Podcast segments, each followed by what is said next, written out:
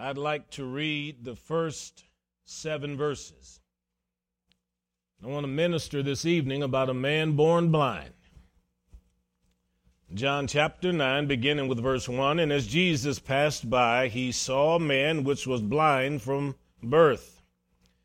His disciples asked him, saying, Master, who did sin, this man or his parents, that he was born blind? Jesus answered, Neither hath this man sinned, nor his parents, but that the works of God should be made manifest in him. I must work the works of him that sent me while it is day. The night cometh when no man can work. As long as I am in the world, I am the light of the world. When he had thus spoken, he spat on the ground and made clay of the spittle, and he anointed the eyes of the blind man with clay, and said to him, Go and wash in the pool of Siloam, which is by interpretation means sent. He went his way, and therefore came having washed, and as you can see, it says he came seeing. So, Father, for a few moments as we look into these texts, speak to all of our hearts in Jesus' mighty name. And everyone said, Amen. The Gospels provide for us more than one instance of a blind person being healed. We're all familiar with a gentleman by the name of Bartimaeus man in a desperate situation along the side of a road, crying out, saying, Son of David, have mercy on me. Desperate cries are born out of desperate circumstances. That man received what he desired from the Lord. In the previous chapter, we find a lady that had been caught in the very act of adultery. They drug her to the temple to her shame. They didn't even bother to bring the man. And with a crowd of onlookers scoffing and looking at her with anger, they wanted to kill her, but Jesus said, The one of you that is without sin, let him cast the first stone. They all disappeared. Jesus never condoned her iniquity. In fact, he told her not to do it again. Go and sin no more.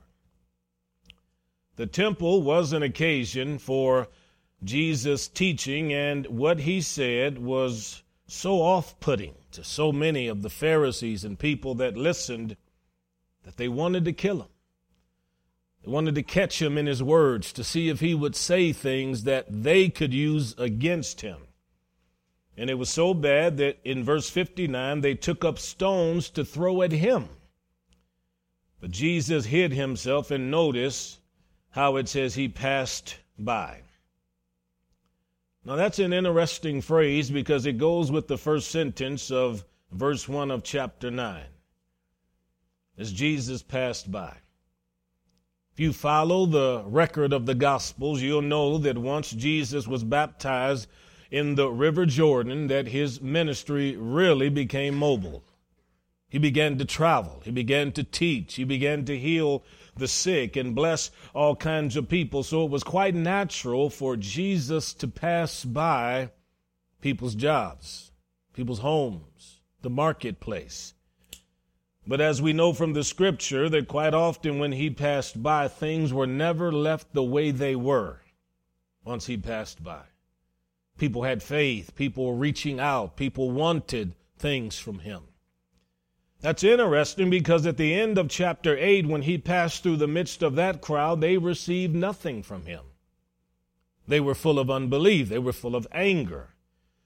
But when he passed by people that were in possession of faith and they desired something from him, and they trusted and had confidence in God, very often you can see where God responded in power. On this occasion, while traveling, he saw a man that could not see him. Jesus cast his eyes upon someone that had never seen anyone before. Now you think about that. If, if by way of experiment, and I've done this in the past but won't do it now, if by way of experiment I were to ask you to close your eyes for the next three minutes, I could promise you there'd be a few of you that would open your eyes and be peeking just to see what's going on. But imagine having your eyes closed and you're in a world of darkness and you cannot open your eyes. That's how this man was. He was blind. If you wanted to describe the color green to him, what kind of reference point would you provide for him? If you wanted to explain to him the facial features of his mother and father, how would you do it when he's never seen anything? Blind from birth. But yet, this man who was unable to see Jesus was yet visible to the Lord. And I believe that is always a good picture for us because God sees us even when we don't see Him and when we're not looking for Him. He's paid attention to your circumstances and to mine. And I think of the number of people today that have infants that come into this world with some kind of physical challenge, deformity, mental challenge, lame from birth, born with six fingers, born without an arm, sometimes born without a leg. And the mom and dad who brought this child into the world, there's no doubt that at the birth, this baby was showered with love, and mom and dad were excited about the birth of this child. But they noticed over time, whenever anything would pass in front of the face of that baby, the eyes didn't move. Whenever something happened in what should be the peripheral vision of the child, nothing happened at all. Didn't turn his head, didn't look this way, didn't look that way. But despite the physical challenge, I guarantee the love of the mom and dad never changed. And that's what we need to know about God. God loves us before we first loved Him. Despite every instance of sin and iniquity and weakness in your life, you came into this world loved by a God that knew you were coming. And every moment this baby was in mama's womb, mama and dad were praying and they had a great love, and this child was born into that kind of environment. But as you can see in verse 2, the disciples had questions. They were curious, they were uh, without answers. And of course, sometimes you save certain questions for select people that you believe can provide you with the right answer. And the question that was on their mind had to do with this man that people knew about, people were familiar with, and the question was simply, Master, who sinned? This man or his parents? Why in the world would God let a baby be born into this world in this particular condition? There has to be some link between the infirmity and the sin. And that's how many people in ancient times thought. That's how many people think today. You go through any struggle, you face any physical battle, there will be somebody in your life that will say to you, there must be some hidden sin in your life, something you have done to provide an opportunity for the devil to come into your life like this. People are always looking for solutions, but in their solutions, they're trying to figure out what the cause is.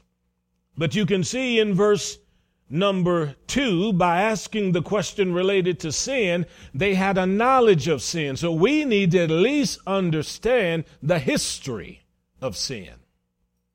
God made a garden, named it Eden. He put Adam and Eve inside it. He told them, You can eat of every tree, but this one, you have dominion. God gave them the power even to name the animals that were brought to, to Adam. But yet, because of deception, that very deceitful creature called the devil, serpent, came to Eve and Adam and misled them. And at the tree, they ate of the fruit. And once they ate of the fruit, their eyes were opened to understand iniquity and sin. And immediately they were ashamed and realized they were naked. Shame was born through transgression. The both of them, the two of them, hid themselves in the bushes because they now were afraid. Fear was born because of sin. Later, when they were kicked out of the garden, of course, the Lord having covered their iniquity with animal skins. The scripture is very plain. They had children, Cain and Abel. And because of the presence of sin, there was hostility, even jealousy. And so the Bible says Cain said to his own brother, Would you walk with me in the field? And without ever having seen a human life taken, he became the first one that murdered his own sibling. I don't know what that walk in the field must have been like. I imagine Abel would have been the kind of person that would at least try to resist and save his own life. One being the keeper of sheep, the other being involved with agriculture in a different way. But yet he rose up, and the Bible says he slew his brother out there in the field, spilled his blood on the ground.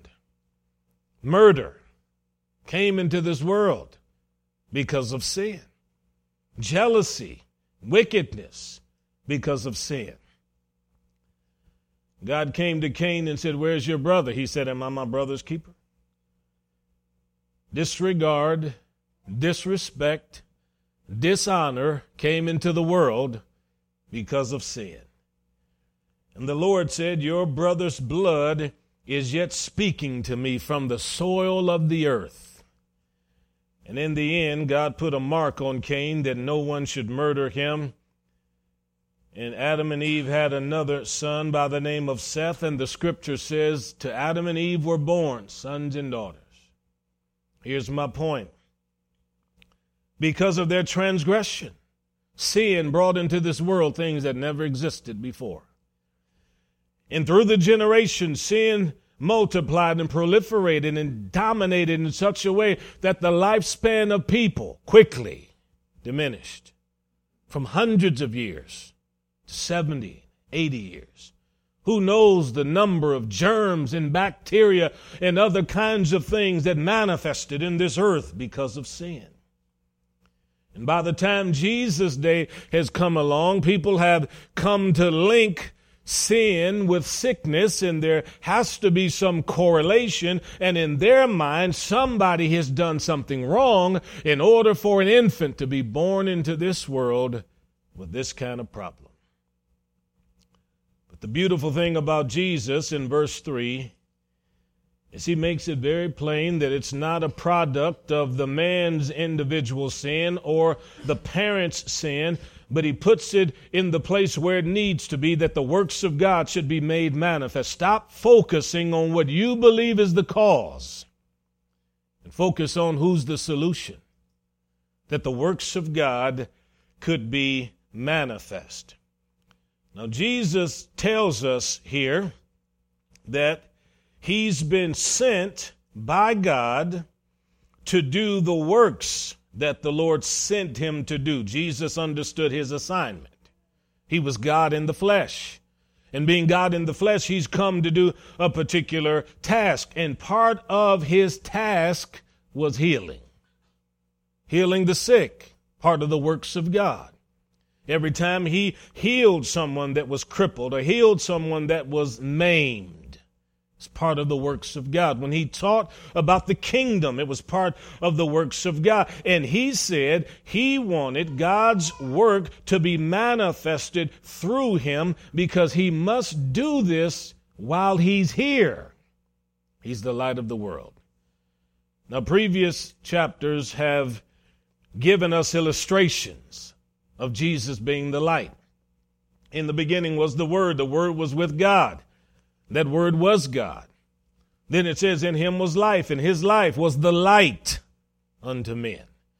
John chapter 3 tells us in that popular verse, God so loved the world that he gave. But then it goes on to say, men love darkness rather than light because their deeds are evil. Then it goes on to say, but he that is a doer of truth cometh to the light. What is it about light that is so essential to this particular passage here? Well, if you're blind, you're in darkness. But when the light is on, you can see clearly, you can discern, you can differentiate. And if Jesus is there and He's the light of the world, He gives us the ability to distinguish between what is righteous and what is sinful. He said, I'm the light of the world.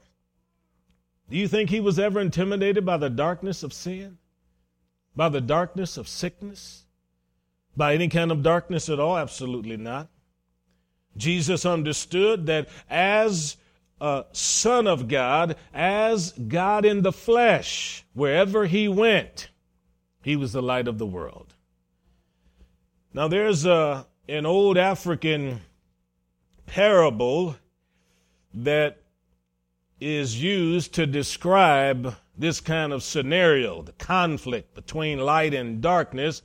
And and someone one time had gone to the sun, the S U N, and said, There's a place in this universe where there's nothing but darkness, horrible darkness, and we need you to go there because it's so overbearing. And the sun said, Well, where is this place? And the sun was told it's in such and such place. And if you go there, you'll see the, the intensity of that darkness. And so the sun left on a journey that lasted for years. And he went east, he went west, he went north, he went south. And that S-U-N went all over the universe looking for this dark place. And he came back. And he said, I've been searching for a long time, but I cannot find this place of darkness. You know why he couldn't find it? Because wherever that sun went and the rays of light began to shine, darkness had to flee. And that's the essence of the story. And when you think of Jesus Christ as the light of the world, there's never been a condition, there's never been a sin, there's never been a problem that he cannot handle because no darkness intimidates our Savior. Now, do you realize that same Savior lives inside of you? So why are you intimidated by the darkness of your community, by the darkness that may be encroaching upon your family, by the darkness that may be attacking you on the job? Why don't you allow Jesus to stand up strong in you so that the rays of light in you will push back the darkness? This is what Jesus is saying. I must work the works of him that sent me while it is day. Night comes when no man can work. As long as I'm in the world, I am the light of the world. And with that, the blind man heard a mini sermon. The disciples listened to what Jesus said. And then, in that moment, that awkward moment of silence, that blind man who can't see what's taking place, he hears the sound of a man spitting on the ground. Now imagine what thoughts were going through his head at that time. And the scripture says Jesus spat on the ground and then took the clay, the dirt, the very mud where that spittle was, and with that blind man not knowing what was about to happen, he then smeared it over his eyes and, as the Bible says, anointed him. Now, have you ever even thought about how offended you might have been had that been you? How angry and upset you might have been? I mean, after all, you don't even like the sound of someone sounding like they're about to spit. You certainly don't want someone spitting in your presence. And if you hear someone who does that and suddenly you feel something moist on your face, even if you're blind, you're liable to come up swinging. This blind man had known of the stories of Jesus. He'd known of the reputation of Jesus, and he sat there passively and he allowed God to do his work. And I think that's what we all should do.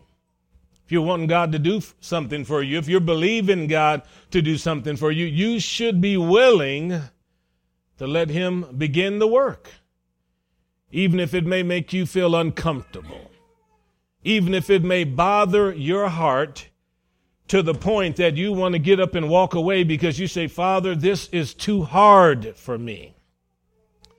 But do you realize that when you're looking at someone with a sickness or an infirmity or a sin, that God always has a method of healing for that person? And it's a process sometimes. It's not always immediate, but it's a process sometimes. And this is a process. He takes the dirt, he smears it in his eyes, and then he says to this man, Stand on your feet and go to the pool and wash. Now, I'm thinking about other occasions in the Bible where people had to go through processes and they definitely were offended. You remember the story of the man who was in the army? He was like a general or the equivalent and had leprosy. And there's a little maid working for the king and said, Sir, I wish you could go back to my country. There's a prophet of God over there, truly anointed of the Lord. He'd recover you of this leprosy if you could ever get to him. And he said, Who in the world is this prophet? His name is Elisha. He said to his workers, Somebody get me an address for this man over there in Israel. And sure enough, he had sent a letter ahead to the king of Israel and he said, Look, I'm coming. I want you to heal me. And the king said, Who am I that you would think that I'm God, that I could heal you? That man loaded up all of his camels and horses and chariots with gold and silver and jewelry and made that long trek across the border to go into Israel. And one day they showed up at the prophet's house, this huge caravan and all of the entourage of Naaman. And Elisha was sitting in the house, sitting on the couch, never even bothered to get up and go outside and greet the man. He sent his servant out there and said, The man has come to be healed. Tell him, I said, go dip seven times in the river Jordan. Well, Servant went out and told Naaman that. Naaman instantly got angry. He said, Doesn't this man know who I am? He won't even come out and give me a face to face greeting. He won't kiss my cheek, shake my hand, give me a hug. He won't even open the door, look out the window, and wave at me. Am I a dog that he would treat me like this? And he wants me to go dip in this river, and all the rivers of Syria are cleaner and better and brighter and more beautiful. Finally, in the midst of his anger and hostility, one of his servants said to him, Well, sir, if, if the man would have told you to give this much or do thus and so, would you not have done it? All he said for you to do is go to the river dip in the river seven times and your leprosy will be gone. And eventually, that man who was angry and upset and offended, his hostility subsided somewhat. He climbed down off of his high horse, waded out there into the water with a, a crowd of onlookers on the shore as they were observing him. And he got out there in that water and said, I'm going to go through with everything you folks told me to go through with. He said, I don't know what's going to happen, but that man dipped the first time, came up, looked at his hands and arms, and leprosy was still there. I told you. The rivers of Syria are so much better than this, and you want me out here. He thinks he's a laughing stock in front of hundreds of people. He said, Well, he said seven times. He dips a second time, dips a third time, comes up, looks at himself, said, There's nothing happening here. Now, if this man had an ounce of faith, he probably has zero faith right now. And that crowd is watching and they're listening. The man of God has spoken. The servant has come out and delivered the word of the Lord. Said, dip seven times in that water. And he goes down the fourth time, the fifth time, comes up, and there's nothing at all that has occurred. And I'm sure people on the shore were wondering, is God going to do anything for this man? Maybe God doesn't even care. It's leprosy. Maybe God wants him to have the leprosy. See? He dips that sixth time he dips that seventh time, and when he comes up, lo and behold, he realizes something has happened and there's new skin all over that body. A miracle has transpired because that man came to the end of the process, and at the end of the process, his recovery was immediate. How many times has God dealt with your heart about this or dealt with your heart about that, and you complained about the process? Well, God, why do I have to do this? Why do I have to be the one to go to her and ask her to forgive me? Why do I need to be the one to go to him and take a bag of groceries? Why should I say, I'm sorry? I'm the one that was right. It's the process. If you want healing, if you want God to touch you, if you want the miracle to come in your life, then you've got to be willing to do what it is that God has told you to do. And having smeared spit filled mud and everything else all around this man's eyes, you would have thought instantly the man would be healed, but the process wasn't done yet. Jesus says to him, now get up, go to the pool and wash.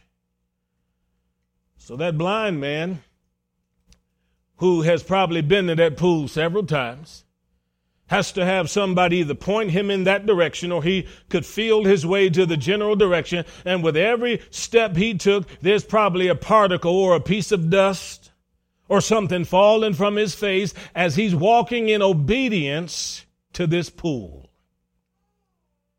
And I'm sure people are wondering what in the world is wrong with this man. We've known him for years. He's never acted like this before. Why in the world is he walking over here to the pool? And, and of all things, why does he have eyes caked full of mud? And he comes over to the pool and begins to wash and realizes instantly his eyes are open. Can you imagine how exciting that was? This man washed his eyes and then started screaming, I can see, I can see, I'm healed. And the testimony began. You know, the wonderful thing about this, when a person genuinely is healed and has had an experience with God, you don't have to tell him he's healed. He knows he's healed. When someone truly has come to know Jesus Christ, you find a lady that is surrendered fully to God and God does a work in her heart. You don't have to convince her she say. She knows something has happened. I've seen a whole lot of people pray sinners' prayers. I prayed sinners' prayers with people, and then afterwards you can look at them and see it, nothing had happened here. They just went through the motions uttering some words. But if God comes into your life and removes all the burdens of your sin and washes you inside out so you feel clean, you know something has happened.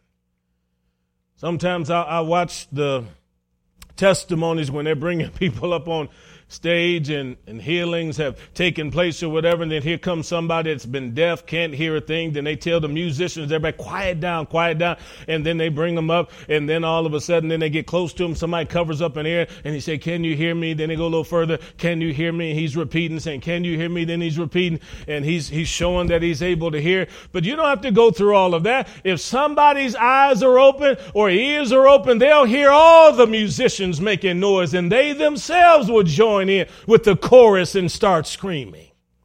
Somebody who has had an experience with God will tell everybody.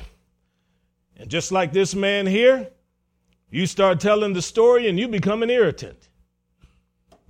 You become an irritant because you become an advertisement for what they didn't believe in. And he started going around telling people, "Oh my, look at these, look at these eyes. I can see, oh, you're so lovely. Oh, you're beautiful. First time I've ever seen you. Who are you? Then people start telling, well, I'm your sister. I'm your cousin. I'm your neighbor. Then he, he's recognizing people by their voices. And as that is taking place, the Pharisees and others are getting angry and upset and they start inquiring and said, is this man really the one that was blind? They said, get his mother and father here so we can interview him or them and we'll find out whether or not this is true. Well, mom and dad came, and their testimony was basically this He's 40 years old. He's big enough to tell his own story. He don't need us to tell it. And you know, when God's done something for you, you can tell your own story. And if somebody asks you about how God has transformed your life and what he has done in that transformation, no one can tell your story like you can.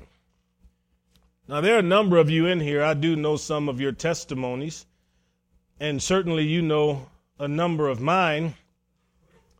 But you can't tell my stories like I can, and I can't tell your stories like you can. In fact, I've told testimonies sometimes, and some of you heard them enough times where afterwards you say, Pastor, you forgot to tell this part. Forgot to mention that part. Yeah.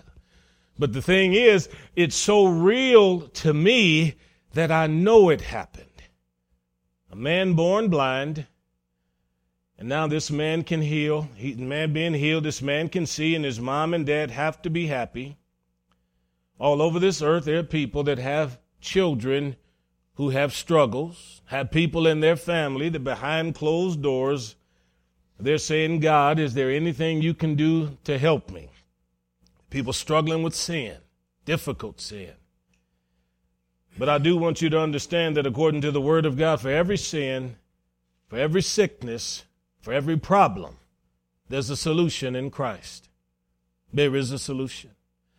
And the process for everybody may be different, but I can tell you the cross and the resurrection will solve every problem. There is no iniquity, there's nothing you've ever done in your life so devious, so dirty, so bad that a drop of his blood cannot handle. There's no infirmity, no crookedness, no arthritis, no deadly disease so great in a person's body that one touch from the Master can't bring recovery. But what I do know is that Jesus lacks no power to handle any of our circumstances, and this blind man became a testimony of all that God can do. So then the question this evening then is what kind of a testimony are you for God? Yeah. If somebody came to you and told you about an issue or a problem that they had, what kind of standard bearer would you be? Would you very simply do like other people and look at that child that was born that way, that grown man that was blind that way, and just say, poor thing, that's just the lot of your life? Or would you at least provide hope? I'm telling you, folks, when you stop hoping, you die. Christ is the hope of glory. As long as Jesus sits on the right hand of the Father, there's hope for a bad marriage. I don't care how bad it is. As long as Jesus sits at the right hand of the Heavenly Father, any drug addict, anybody involved with substance abuse can find healing. They have hope in God. But you rob a man or woman of hope and you basically shut their eyes so that now they're just wandering around blind and depressed, just wondering if one day God might happen upon them and see them. But you give a man or woman hope and let them know that Jesus truly is passing by, that where two or three are gathered together in my name, he's in the midst. That means that even tonight, as we're right here, whatever wounded, broken heart or wounded, broken body you may have, Jesus is here to do for us what he did for them. He'll never change. He'll never change. And if we believe that, then God will always honor our belief and faith in Him. I'm glad that I trusted in God in my youth and saw my sins disappear. And I'm glad you trusted in God and saw your sins disappear. And all of us have known of or have known personally people that have been touched by the power of God to the point of recovery in their health. But folks, don't ever rob any man or woman of the hope that comes with knowing Christ. It's almighty and powerful. There's nobody like him at all. Nobody. Let's stand tonight. Now, this evening, before we get out of here, we at least need some application to what we're saying because if you have any kind of particular sin in your life that the Spirit of God has been pointing out or convicting you of during the message, let Him take that away this evening. Let Him just wash it completely. Since we are a body, and since we are family and we are people that, that love the Lord, then the scripture says, uh, they who lay hands on the sick said people will recover. These signs shall follow them that believe. So since we're believers, then why not as a family we minister to one another this evening? You say, Pastor, how do we do that in a local church as a family? I'll tell you exactly what you do. I'm going to pray. I'm going to ask you to just reach out and lay your hands on the person that's next to you. And all I want you to do is begin to pray for them. You may know of some physical problem. You may know of some infirmity. You may know of some struggle that they're having, but you can pray. And God says we're a body. And God says we should pray. Come on, let's begin to pray. Father, in the name of Jesus, we thank you, Lord, that as the body of Christ, we can stand in faith knowing that you're the great physician and you bring recovery, oh God. I'm asking you to touch our mortal physical frames, oh God, and quicken them by the power of the Holy Spirit. It doesn't matter, Lord, what someone's blood is doing, or lungs, or heart, or legs are doing. There's no arthritis or anything greater than the name of Jesus. So, right now, Father, as we lay hands on one another, we ask you to touch them physically and where they need a blessing from you. Provide it right now, Almighty God. Father, we thank you that we can pray for the forgiveness of sins for our brothers and sisters. And Lord, where there's iniquity, we thank you for the mighty blood that brings the washing away, God, the convicting power of the Holy Ghost that has already prepared the ground, God.